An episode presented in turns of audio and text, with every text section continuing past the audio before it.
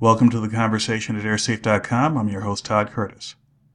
On January 27, 2015, I had an interview at radio station CJOB in Winnipeg, Canada, with the host Charles Adler.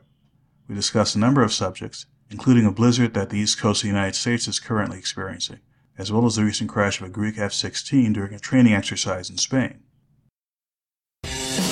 Your city, your voice. Charles Adler on 680 CJOB.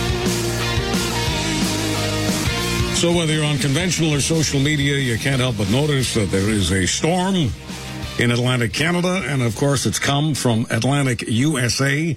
Todd Curtis is very, very close to the Atlantic Ocean right now. He's based in uh, Boston, and uh, Boston might not have gotten the worst of it, but uh, it was uh, pretty bad. It's it's a it's a nor'easter, it's a blizzard, and uh, some people are calling it the Super Bowl of blizzards. Todd Curtis, thanks so much for joining us from airsafe.org. Well, thanks again for having me. What what uh, what are you looking at uh, right now? I mean, is this the Super Bowl of the of weather?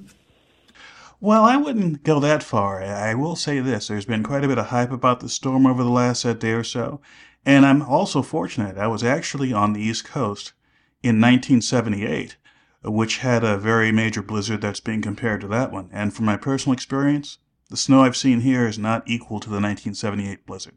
Now, I don't want to be kind of a, weather snob because we live in a fairly cold part of of Canada and uh, of, of, North America, but we look at the video that's coming in from the New Yorks and the Boston's. I mean, yeah, there, there's snow and and there's some wind and it's it's a bit cold, but by Winnipeg, Manitoba standards, it's not a Godzilla of a blizzard. Oh no, certainly not in New York, because uh, in part because the storm sort of uh, turned on its heel and escaped uh, the the central part of the storm escaped New York. Out on Long Island, they have much much deeper snow, but New York only has about I don't know what about uh, 20 uh, centimeters, eight eight inches or so of snow. It's not that bad at all. In fact, they're starting up with uh, public transit again down there. All right, so public transit starting uh, up again in, in the Apple. I think the other thing that freaks people out is when they uh, look at uh, numbers of uh, delays and cancellations, and um, we're we're given the number 7,000, 7,000 flight cancellations, and when when people see that, they go, I, I guess, I guess it's quite the event. Well, it's a bit of a ripple effect because most of the major airlines in North America operate networks of flights, so you can have one city especially a major city like Chicago or Toronto, having problems, and it's going to affect flights from multiple airlines across the country. So where you are, the weather could be perfectly fine, but you could still have a delayed or canceled flight. Now, the big story in Greece in the last 48 hours is the voters have decided to go far left, and uh, that's supposed to have some sort of impact on their relationship with the EU, and who knows, that could have a ripple effect on, on, on the rest of us. But the other story out of Greece is very black and white. 10 people dead. F-16 military jet, a Greek F-16 military jet crashing in Spain. Uh, you're our air safety guy, Todd Curtis. What happened here? Well, this is one of those very unfortunate situations where there was a military exercise going on, where NATO on a regular basis has training at this particular base, and they're training under realistic wartime conditions. And in this case, you had several jets lined up on the side of the runway for takeoff. One jet did take off, apparently lost power, and plowed into a number of jets and helicopters on the side of the runway. So this is a situation where not just the jet that crashed, but multiple other aircraft filled with fuel, uh, with explosive charges on their ejection seats. You have this conflagration going on. So you have this very serious fire, explosive ordnance all over the place, and quite a terrible scene, it seems. So, Todd, is it fair to say, because I don't want to hype something like this or anything else for that matter, but is it fair to say that this is another situation where it could have gotten a lot worse, where we've dodged a bullet? And the reason I say that is because you're using the word conflagration, which you don't use often unless there's a serious reason for it. Well, certainly, because again, the military, having been in the military myself, not as a pilot, but as a flight test engineer, there are procedures on top of procedures to prevent this sort of thing from happening. Uh, people spend years thinking through how do you actually put together an exercise, much less how do you put together an actual uh, combat situation. So this sort of risk assessment is done all the time. An assessment such as, well, we're going to have these jets sitting wing for takeoff. What part of the air, airfield should they be in to minimize the likelihood of a disaster should the worst happen? And the investigation here has just started, so I'm not going to pronounce that this was well planned or not well planned. But certainly, the NATO authorities and the Spanish authorities will be looking into the question of was this properly planned for? And were things put in place, procedures put in place that, well, minimize what, what happened? Again, it could have been worse. It could have been not so bad. That remains to be seen. Two questions we always ask whether it's a military crash or domestic is is it the technology, is it the equipment, uh, or is it human error? Too early to know, right, Todd?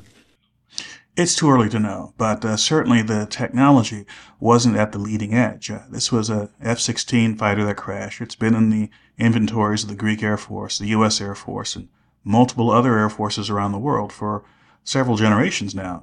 This aircraft goes back to the 70s. So certainly there is nothing very exotic going on there. It is a single engine aircraft. And one of the dangers of any single engine aircraft is that if you have a failure of a, the propulsion system, an engine failure at takeoff or at a very critical part of flight, you have very few options.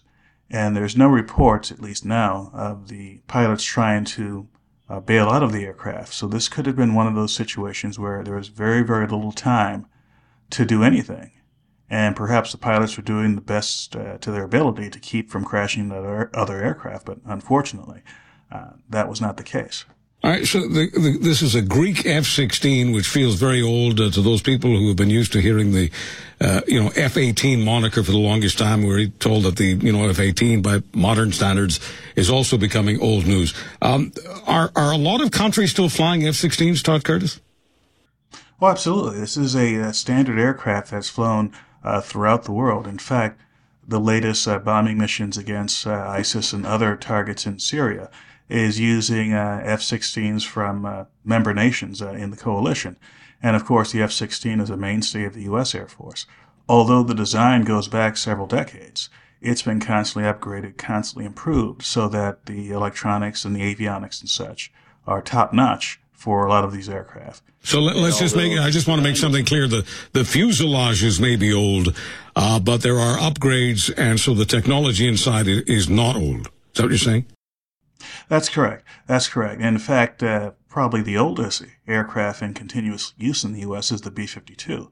And the ones that are flying right now were actually produced in the 1960s, let's say. So you can have people flying these aircraft who are the grandchildren of the original pilots, yet through upgrades, maintenance, and such, you can have an airframe operate for decades. Now, switching uh, to civilian airliners, that typically doesn't happen because it becomes economically not viable to keep an airliner up and running for 30 and 40 years because there's so many changes to it, which is why you don't see 727s or 707s in regular airline inventories. But uh, that aside, a properly maintained aircraft can fly indefinitely. Todd, uh, we're always encouraging people to go to your site. What, what have you got in your site uh, right now? What would you want people to look for? Well, one of the things I updated yesterday, in fact, because of the storm was uh, some very, very basic advice on what to do in a storm, primarily as a passenger. If you see something coming on that might be canceling or delaying your flight, what are some proactive things one can do to lessen the effect? And unfortunately, when it comes to storms, uh, most airlines in, in the United States have a policy where they're not going to compensate you at all. That is, if you're stuck in an airport, they're not going to pay for hotel, they're not going to pay for meals. Now, other countries and other situations, they may have different um, rules. But one of the things that happens in a major storm like this is that the airlines typically are a little bit more liberal when it comes to their change policies. You may be able to change your flight without penalty. Dr. Todd Curtis uh, runs a terrific site which we look at all the time. It's easy to remember. Uh, AirSafe, course, uh, who doesn't want it to be? Who doesn't want safety in aviation? It's called airsafe.com. Airsafe.com. Dr. Todd Curtis who's got lots of experience, domestic and military. He's based in the Boston area. Uh, Todd, thank you as always. Well, thanks again for the opportunity. For more information about aviation safety and security, please visit airsafe.com. Thanks for listening, and we'll see you next time.